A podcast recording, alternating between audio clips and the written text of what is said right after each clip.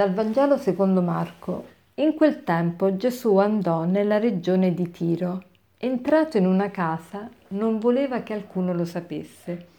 Una donna, la cui figlioretta era posseduta da uno spirito impuro, appena seppe di lui, andò e si gettò ai suoi piedi.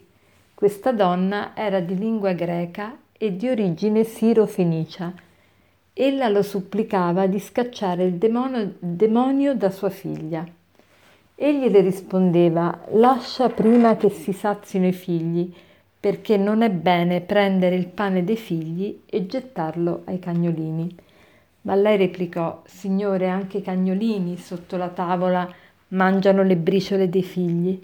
Allora le disse, per questa tua parola va, il demonio è uscito da tua figlia.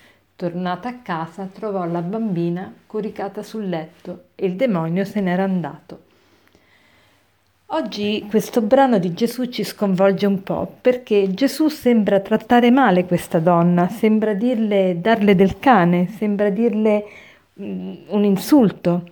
Eh, però Gesù non ha di certo l'intendimento di offendere, ma vuole rendere chiaro innanzitutto che la sua missione è per il popolo di Israele, non perché la sua missione sia destinata solo a questo popolo, ma perché vuole arrivare a tutto il mondo attraverso questo popolo.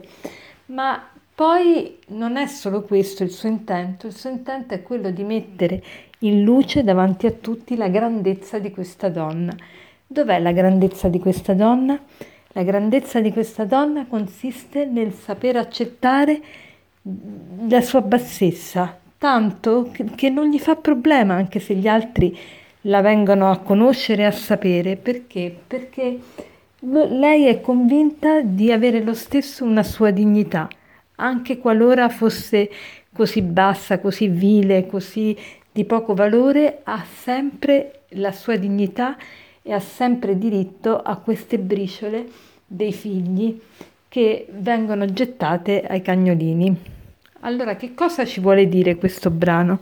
Questo brano ci vuole dire, mm, ci vuole insegnare a saper accettare gli insulti, saper accettare le ingiustizie, saper accettare eh, tutte quelle contrarietà, tutte quelle umiliazioni che di solito ci ripugnano, non vogliamo sopportare. E perché ci invita a sopportare questi insulti, queste contrarietà, queste umiliazioni? Perché? Perché così facendo diventiamo persone libere. Libere da che cosa? Libere da quello che gli altri pensano, libere dal giudizio delle persone. E quindi quando siamo liberi da, da questo non ci preoccupiamo di quello che gli altri pensano, siamo liberi interiormente, gustiamo una felicità che non ha prezzo.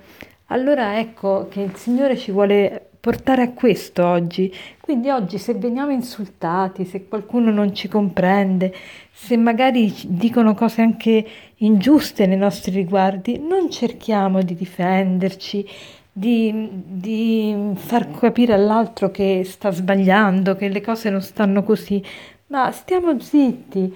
E lì si verificherà davvero lì la nostra grandezza, perché poi la verità verrà a galla. E inoltre se mm, riusciamo a stare zitti vuol dire che siamo talmente convinti del nostro valore che anche se tutto il mondo ci dice che non valiamo niente, noi non ci crediamo perché? Perché abbiamo la certezza che il nostro valore è grande ed è grande agli occhi di Dio ed è grande proprio perché siamo figli suoi, figli di Dio.